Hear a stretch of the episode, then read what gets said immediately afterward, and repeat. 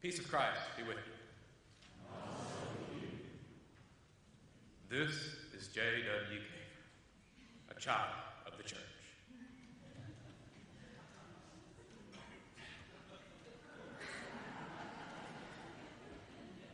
I cannot recall when this was first said, but I can recall one of the first times I heard the voice that said it.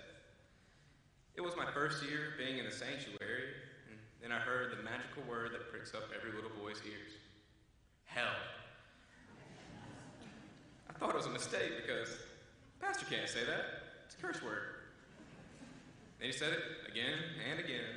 So I decided to keep count of how many times he said the word hell. He finished that sermon with 34 utterances of the word hell.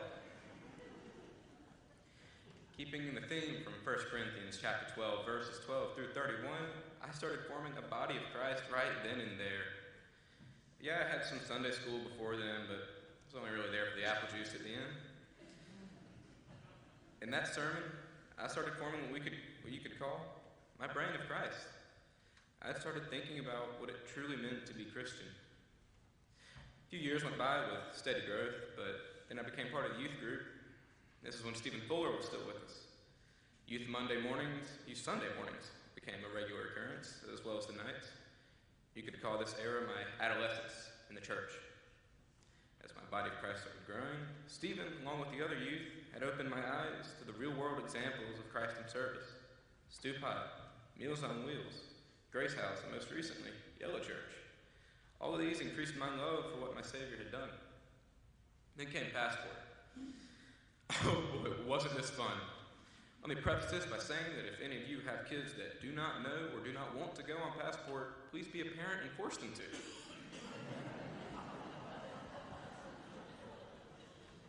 Anyway, my favorite, most influential passport was my freshman year in high school.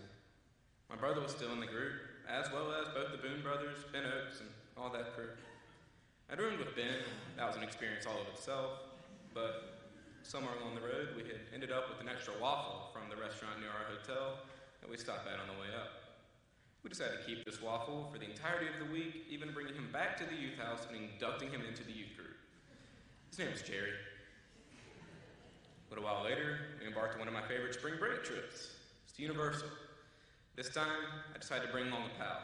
I, my friend, Ben Oaks, Connor McMullen, and Chris Spencer were palling around for the week and truly bonded with each other not for the six times that Connor made us ride the Simpsons ride because, quote, there is no line. As a self proclaimed veteran of this ride, I can officially tell you there is no line for a reason. On the bus back, we had downloaded some app that played an air horn sound, and Medway was definitely not a fan. So we did the logical thing, as all youth do, and constructed a blanket fort in the bus to keep her out and the air horns blowing. Didn't work. These early eras can easily be described as my maturation in the church. The days may have been filled with nothing but silliness and Simpson rides, but at night we turned serious during our small groups. Showed me there were times to be serious and times to be goofy. And like the passage from 1 Corinthians, none of these moments can be separated from the spiritual body I've developed in the youth group. Then Stephen left. Of all of us, think it hit my brother's group the hardest because they were in need of someone like him when they were entering their senior year. Being a senior now, I can see how blindsided they would have been when he made his decision to leave.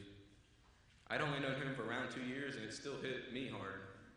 Youth night slowly became a regular thing, and it appeared that Stephen was a cornerstone for the youth group as the months went by and no youth leader stepped forward. I call this era my reliance on Christ.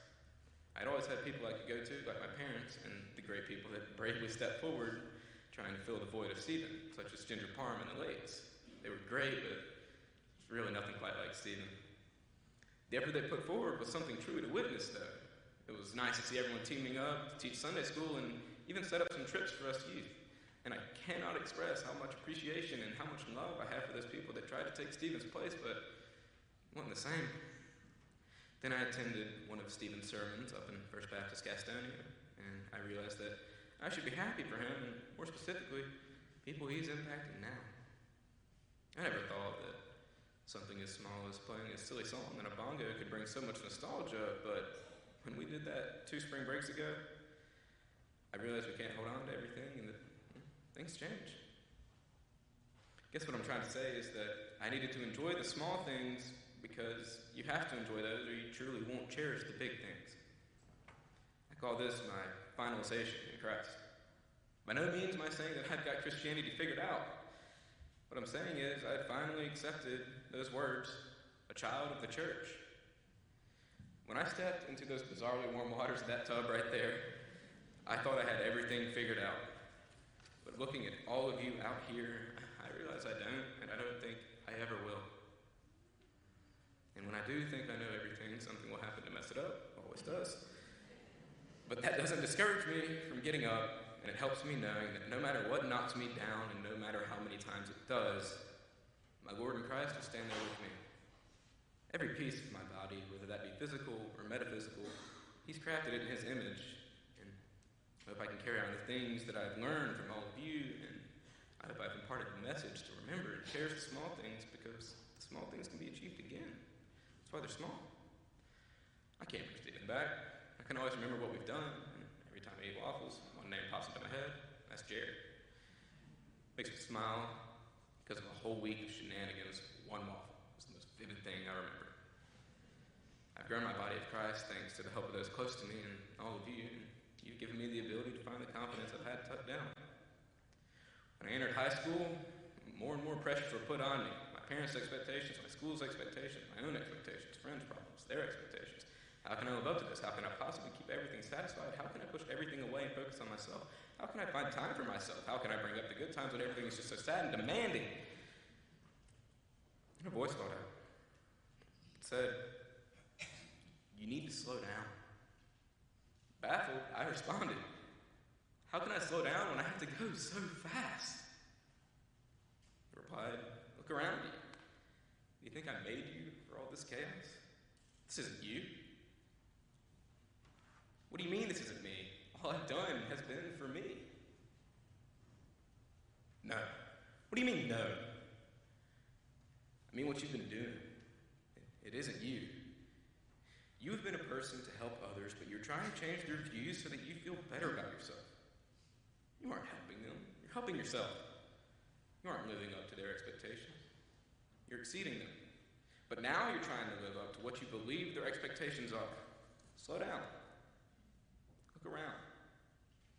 None of the time you have been given is meant to be spent on something you have completely made up. then, then what is my time for? Your time is for you. It is for you to listen.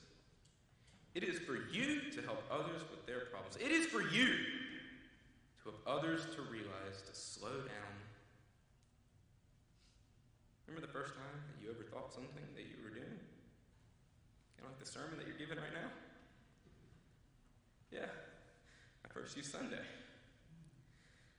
My youth Sundays were always scary. I think it was scary because I was teaching adults. But not just that I'm teaching adults, but adults who know more than me. I got up there and taught, and despite my obvious lack of life experience, you wanted my opinion on topics and how I interpreted the Bible. This church has done nothing but provide me with life lessons, and I don't think I can ever repay that. I can only give the small things, but in my own way, I think that's the best thing I can ever repay all of you with. I hope that if anything is taken away from this sermon, is what I've taken away from the past 17 years of my life in this church. As that the big moments and big things cannot be recreated, but you can hold on to their memories forever. The small things, they must be held on to tighter because they can be recreated. I won't be able to recreate bringing a waffle on a church summer school trip. School trip. Every time I look at a waffle, that I can remember. Uh, oh, he has some very nice shapes.